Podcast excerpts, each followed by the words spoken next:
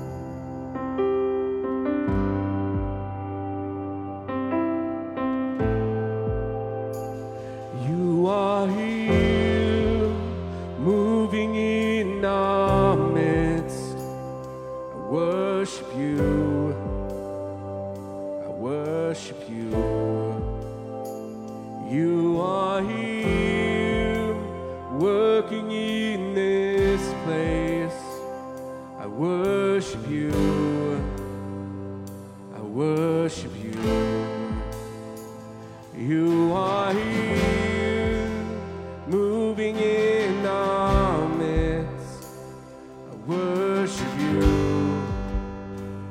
I worship you.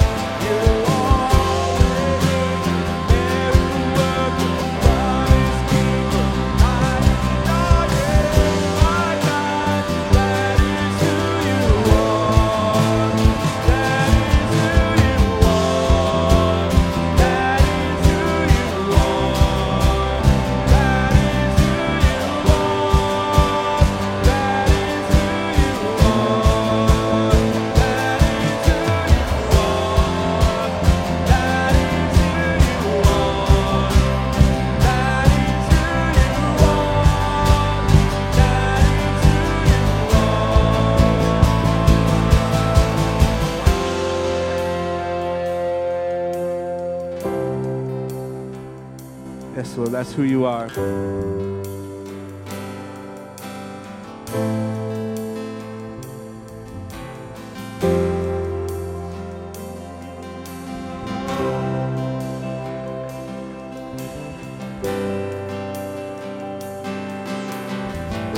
Sing this out with me. And when I don't see it, you're working.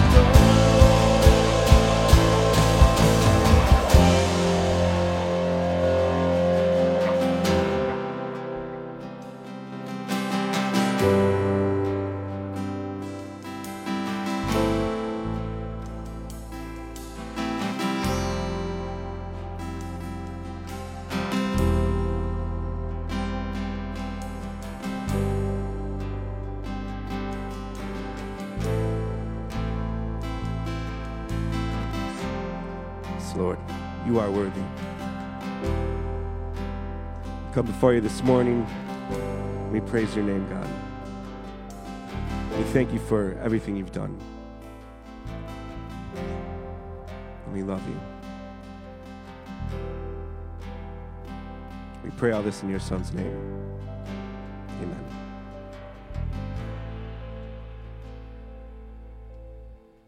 You may be seated.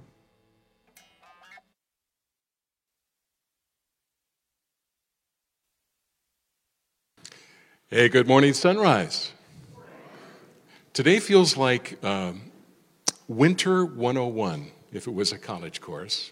An introduction, not too serious, not too hard, but uh, certainly a taste of what is coming. But, so we're glad you're here today. Thank you for being here. If you're online, we want to connect with you as well. Uh, so on our Facebook page and in the our website, we have connection links. And if you follow that link, you'll find a, a, way to give us some information about yourself, and we'll stay connected with you. Like my daughter, my daughter Maureen. Our daughter is here from Peoria, Illinois today. She's so thrilled that I mentioned her name. Uh, but I couldn't resist, so I don't get a chance to introduce her to the public very often. Hey, um, so if you aren't with us, new, if you're new with us today, if you're here for the first time, uh, or relatively new, please do try to connect with us. We do have a gift bag in the lobby at the Welcome Center. We'd love to send that home with you today. Uh, I heard there was a football game yesterday. Not sure if anybody else was aware of that. Um, uh, if you happen to be someone who rooted for the team from Ohio, uh, we are going to host a therapy session right after the service. For anonymity, we'll probably do it in a closet because uh, I don't think we'll need much room, but uh, just connect with me right after the service today. Uh, you don't need me because you can go in the lobby and pick up this cool um, update card announcements and, and missions update out in the lobby on the table there. So grab one of those if you don't have one already. Noah persists in thinking that the men of the church like to go to a pub. And, you know, so we're going to do it again this week. Uh, so it's December, I'm sorry, it's a week. Sorry, my bad. It's a week, December 7th. But get ready, you know, save up your extra allowance money so you can come and join me and Noah at uh, Hudsonville Grill. And on December 12th, it's going to be so cool. The kids are going to take over the service. The kids of Sunrise are going to be with us, actually running the service. It's going to be a lot of fun, a lot more fun than when the adults do it. I guarantee that. So, so today, we're honored to have with us a guest speaker. Uh, she's a friend of Noah, so she's qualified. She's vetted. She's, uh, she's passed the, the uh, entrance level exam. Um, Jody Van Wingerden is a student at Calvin Seminary. She'll graduate in May. She's excited about that, excited to see what God has in front of her. Uh, she is a student there because she is passionate about the ways the gospel is practical and relevant for today's world, today's people. Um, Jody and her husband Dave have lived in Grand Rapids now for 20 years. They have three children Anna, age 19, Will, age 16, and Ari, age 10. So help me welcome Jody Van Wingerden to the stage today, and she's going to share God's truth with us. Thank you, Jody. Thank you very much. Good morning. Thanks for inviting me to be with you all today.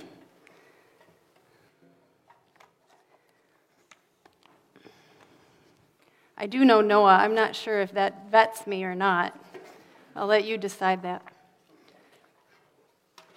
Um, but I appreciate that Noah reached out to me to join you all today. And it's the beginning of Advent. And it's the first in an Advent series. And um, that series title is Songs of Redemption. So, over the next number of weeks, you're going to look at the different songs in Scripture and the way that they point to the coming Messiah. Um, before we open Scripture together, let's pray together. Father God, open your word to us this morning that we may see what you have in store for us, that we may see the promises you've given us, and that we may claim them as our own. We pray this in your name. Amen. Today's scripture comes from Exodus, Exodus 14. This is the song of Miriam and Moses. And there's a few Bibles on tables around. If you'd like to turn in those Bibles and follow along, it's on page 48. Otherwise, you can just sit back and listen. Exodus 14, verse 29. But the Israelites went through the sea on dry ground, with a wall of water on their right and on their left. That day the Lord saved Israel from the hands of the Egyptians, and Israel saw the Egyptians lying dead on the shore.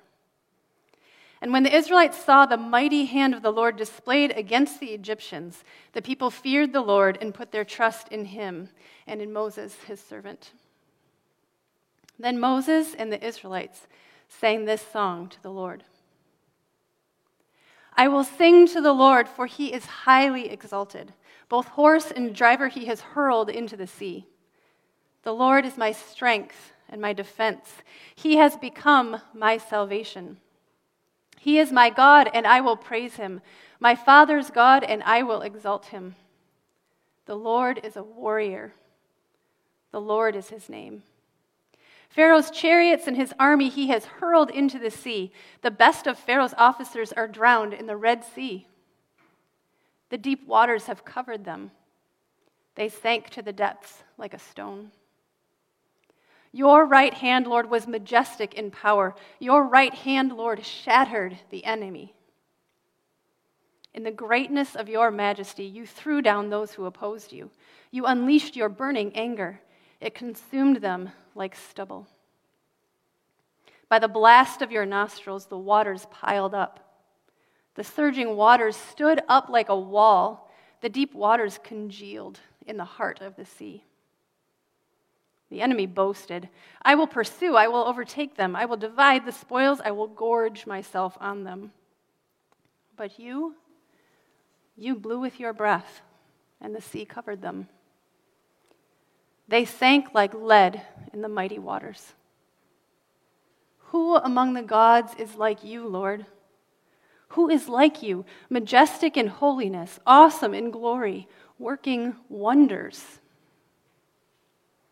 You stretch out your right hand, and the earth swallows your enemies. In your unfailing love, you will lead the people you have redeemed. In your strength, you will guide them to your holy dwelling. The nations will hear and tremble. Anguish will grip the people of Philistia. The chiefs of Edom will be terrified. The leaders of Moab will be seized with trembling. The people of Canaan will melt away. Terror and dread will fall on them. By the power of your arm, they will be as still as a stone until your people pass by, Lord, until the people you bought pass by. You will bring them in and plant them on the mountain of your inheritance, the place, Lord, you made for your dwelling, the sanctuary, Lord, your hands established. The Lord reigns forever and ever. When Pharaoh's horses, chariots, and horsemen went into the sea, the Lord brought the waters of the sea back over them. But the Israelites walked through the sea on dry ground. Then Miriam the prophet, Aaron's sister, took a tambourine in her hand, and all the women followed her with timbrels and dancing. Miriam sang to them Sing to the Lord, for he is highly exalted. Both horse and driver he has hurled into the sea.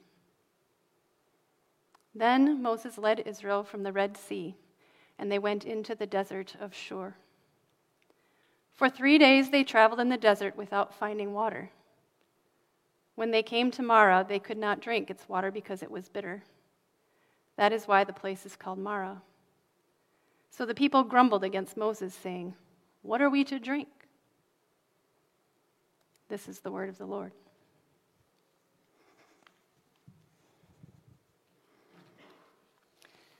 Stories are important. They've also become really popular. It's almost impossible to visit a company or organization's website without finding a page labeled About Us or Our Story. And that's for good reason. Our stories tell others who we are, those events that shaped our identity and remind us who we desire to be. Take, for example, Tom's shoes. the original one for one company, founded by a guy named Blake who took a trip to Argentina and noticed that kids who didn't have shoes struggled in all kinds of ways, giving away a pair of shoes for every pair purchased. That story not only tells us about who the company is, it also reminds the company about who it aims to be. Today, the company's tagline is Tom's Shoes for Moving Forward. And their website goes on to explain we've always been in business to improve lives. That's why our shoes are something really special, because it doesn't really matter where you're going when you're in your Toms. You can be sure it's in the right direction. Churches have these stories too, don't we? The history of our events that have shaped our identity and remind us who we are and who we aim to be. I can get a clue about who Sunrise Ministries is from your website. One of the first things I see is your mission statement transforming the world through God's grace and love. And then there's the welcoming page of common questions a new person might ask so that it's not so scary to show up on a Sunday morning. But the stories are where it gets real. And your website has a page that does that too. It tells a story of a church that's not yet 20 years old, a story that is about your fair share of challenges and uncertainty, but also an abundance of blessing and hope, and a vision of reaching out to the lost, the lonely, the bruised, and the broken. All of these things are part of the story that has shaped who you are and they are part of the story about who you desire to be. What we have here in Exodus 15 is the retelling of a story. Where Israel didn't have a website, they had an oral tradition of telling their stories. And one of the primary ways that stories were remembered and preserved was through song. Songs that were passed down through the generations, stories that lived in the collective memory of Israel and reminded them about who they were this song, this story, it's a big one. Can you imagine a Bible without the Exodus story? Without this story, there is no nation of Israel. Until the Exodus, Israel's only story was slavery in Egypt. When they had come to Egypt a few hundred years before, they were just a big family. Their growth as a nation coincided with their enslavement by Pharaoh. And so, this life of slavery is all that Israel knows. What else is there to remember? They have forgotten who they are, where they came from. Abraham has become a distant memory. In fact, it seems that they've even forgotten who God is, because in Exodus 2, we read that they cry out in misery. Not that they're crying to anyone, but simply that their cries of anguish happen to make their way up to God. And when God speaks to Moses out of a burning bush in the desert and tells Moses to bring God's message of deliverance to the people, Moses doesn't even think the Israelites are going to know who God is. One of his first questions is What if the Israelites ask me who you are? What do I tell them? It's as though Moses can imagine them saying, Which God did you say was going to save us? Because, you know, there are a lot of them to choose from in Egypt. How are they supposed to know a God who has been silent all this time? So God sends Moses to the people and begins making the introductions. Hi, remember me? I am the I am. Jehovah, the existing one, the one who has always been, the one who created the world from nothing, the God of Abraham, the one who claimed you way back then, the one who has the power to rescue you. Those silly Egyptian gods and goddesses, they're no match for me. This Egyptian goddess of fertility with the head of the frog, let's see what she does when I overrun their houses with frogs. How about the Egyptian goddess of love and protection with the head of a cow? Can she keep their cattle from dying? And the god of the sun, supposedly the most powerful of them all. But you see, I created the sun, and I alone am able to take away its light. So, after a few hundred years of slavery and then a handful of disastrous plagues in a matter of weeks, not only the Israelites, but all of Egypt too, know a few things about this God, the I am. This God who can command creation itself and death and life too is solidly on Israel's side. Pharaoh concedes defeat. He tells Moses to take all the Israelites and just go. And so this giant parade of people just up and walks right out of Egypt with the God of all creation, the promise keeping God of their father Abraham, leading the way in a giant pillar of cloud and fire. So things are looking pretty good for Israel. The I am, who was a distant memory, showed up, and they are following their God out of slavery, out of the only life they have ever known. But then, just as the reality of their freedom is sinking in, after they have set up camp against the edge of the sea, they look up and they see Pharaoh's army coming after them. Pharaoh, it seems, has suddenly come to his senses, realizing the disastrous consequences of losing his entire labor force. And so he sets out to bring them back. And the Israelites are stuck up against the edge of a giant, watery grave with nowhere to go. And they have never been more afraid. The Israelites stare into the waters of death and then they look back at slavery coming to reclaim them, and they think they've been duped. They look to Moses, the accusation plain on their faces, and they ask this messenger of God, Was it because there were no graves in Egypt that you brought us to the desert to die? What have you done by bringing us out of Egypt? It would have been better for us to serve the Egyptians than to die in the desert. These are plainly the only two options slavery or death. I think it's kind of a shame that we know this story so well. We know what comes next. It's way too easy to get to what we know to be the good part of the story. Too easy to skip over this moment of terror, of seeing no way out, which is too bad.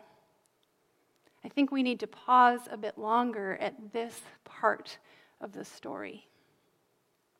This part where the Israelites still don't really know who God is, still don't know that they have followed someone they can trust, still don't know what the final rescue looks like. Because it seems to me that a lot of life is that moment rather than what comes next. How often don't we feel just as afraid? How often don't we feel as though God has been silent for a very long time? How often aren't we able to see what comes next and wonder whether God is someone who can be trusted? We look ahead at things that overwhelm us, that threaten to drown us, and we look behind at things that are threatening to overtake us. And those are the only things we can see. And we wonder, perhaps, whether we've been duped. Many of us are well acquainted with this moment in the story. There is a long litany of things in this world that overwhelm us and overtake us depression or anxiety that grips our hearts, cancer that eats away at our bodies, dementia that erodes our loved ones' minds racism that crushes our souls, families broken beyond repair, unemployment, loneliness. Not to mention a pandemic that has brought us all to new levels of fear and exhaustion and frustration. It's all too much.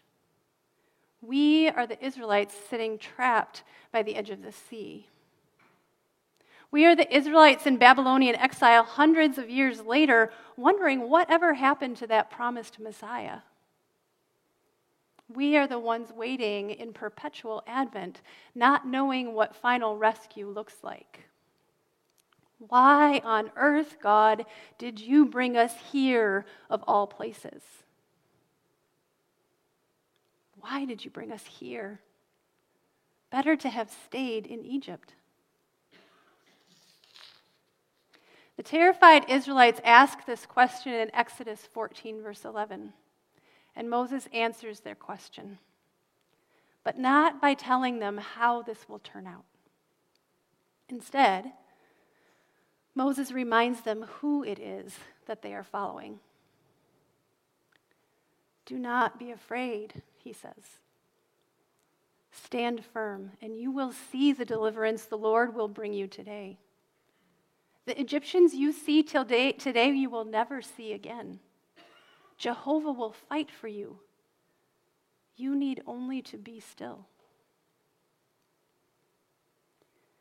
Throughout this Exodus story, God has been the one to make things happen. The one who imagines a way that doesn't result in slavery or death. The one who orchestrates the rescue of baby Moses in a basket using unsuspecting characters like Hebrew midwives and Moses' mother and sister and the Egyptian princess.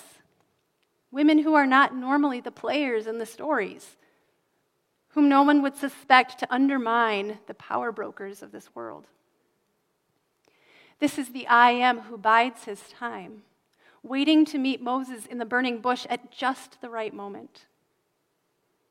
This is the one who plagues Pharaoh and all of Egypt with disasters that mock their own gods, while sparing the band of slaves just on the other side of town. And the story isn't done yet. The Israelites are in need of a final, decisive rescue. Jehovah has planned to lead them right through the middle of the grave and out the other side. The I am plans to conquer death itself plans to conquer the powers of this world that threaten to enslave us forever. God imagines a way forward that the Israelites never saw coming. Who had, whoever would have expected that the sea would split down the middle with the water standing at attention on either side, making a way for an entire nation of people to saunter through the middle on dry ground? Who would have expected that God would direct death to claim instead Pharaoh and his entire army, the greatest power the world had ever known? And this is what Miriam's song celebrates. Taking a significant departure from the normal songs of victory that were used to welcome back the victors of war, the Israelite women instead celebrate God, the one who imagines a final rescue too wonderful to comprehend. A song of praise to Jehovah who won't let death get in the way of life, a song that would shape the Israelites' story to be a continual reminder of who their God is. The God who hears their cries of suffering, the God who cares for the oppressed and overthrows the powers of this world, the God who shows power through the powerless the God who imagines a way they never could. This God is the foundation of their story. The I am who Miriam the prophet knew the Israelites would need to depend on. This is the part of the story that they would need to be reminded of over and over again as they ventured out into the desert just a few days later, thirsty and wondering again why they had been led to a place that seemed like certain death. Like the Israelites, this is the part of the story that we need to be reminded of over and over again. As we journey through our own deserts, as we wait in exile, as we live a life of Advent waiting, we most need the part that tells us who God is. The God who hears our cries of sorrow and desperation, the God who cares for the oppressed, the God who undermines and overthrows the powers of this world, the God who shows power through the powerless, the God who imagines a way forward that no one will ever see coming. Our hope is not in knowing what that final rescue looks like, but in knowing the God who delivers in unexpected ways. This is the God who, with a puff of breath and a flick of the wrist, commands creation and directs death. This is the God who takes down powerful kings and their armies. This is the God who has the power of the universe at his disposal. And this is the God who comes to us as one of those unsuspecting characters in the story. Who would ever have expected the king of the world to come through a poor unmarried girl? Who would have predicted deliverance through a baby? Who would have looked for the Messiah in a stable out back? This is the God who showed us more of who he is by coming near, by becoming one of us. And Jesus was certainly unexpected, wielding authority over demons and illness, wind and waves, yet choosing to fraternize with tax collectors and fishermen and prostitutes, telling people to love their enemies, calling blessed the people who mourn, who are meek, who are poor in spirit reaching out to touch those whom others found repulsive, challenging the powers that be, often in religion more than in government. Being unexpected is what got Jesus killed. And then who would have predicted that God would defeat death by walking through the grave himself? Just as the God of the Exodus changed the story for the Israelites, so Jesus changes the story for us not just in his death and resurrection, but also in the way he lived. The God who came near to us showed us how to do the same, so that in coming near to each other, we might see even more of who God is. A few months ago, I was working on a project and I asked my own congregation in Grand Rapids for a little help. I asked them if they could share stories with me of ways that they have seen or experienced people helping and supporting each other during these long months of COVID. One woman, a teacher, told me how the retired teachers in our congregation organized last year to make and deliver dozens of frozen meals to the current teachers in our congregation who had been working so many extra hours.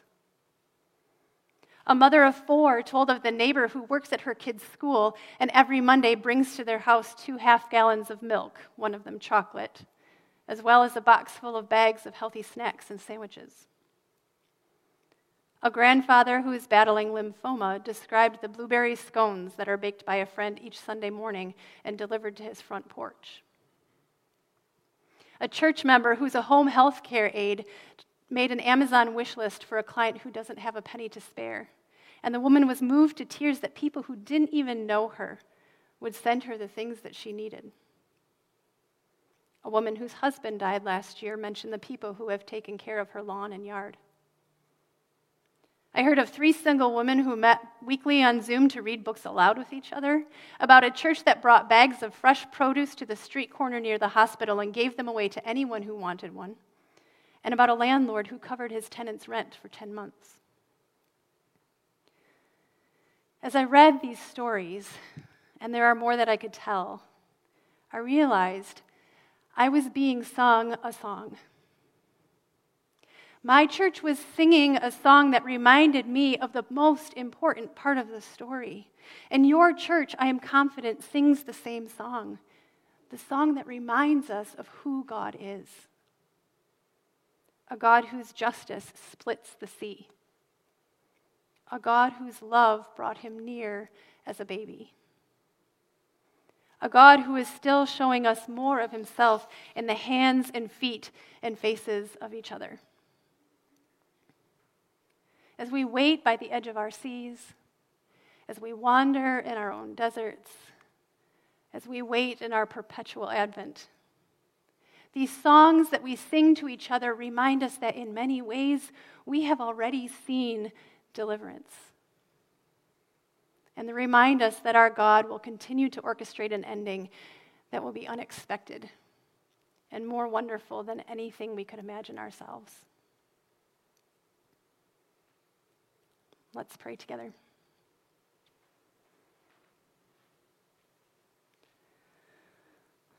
Lord God, Bless these songs that we sing to each other, to remind each other of who you are. The one who has done amazing things, the one who came near, and who invites us to keep the song of your story alive today until you come again. Amen.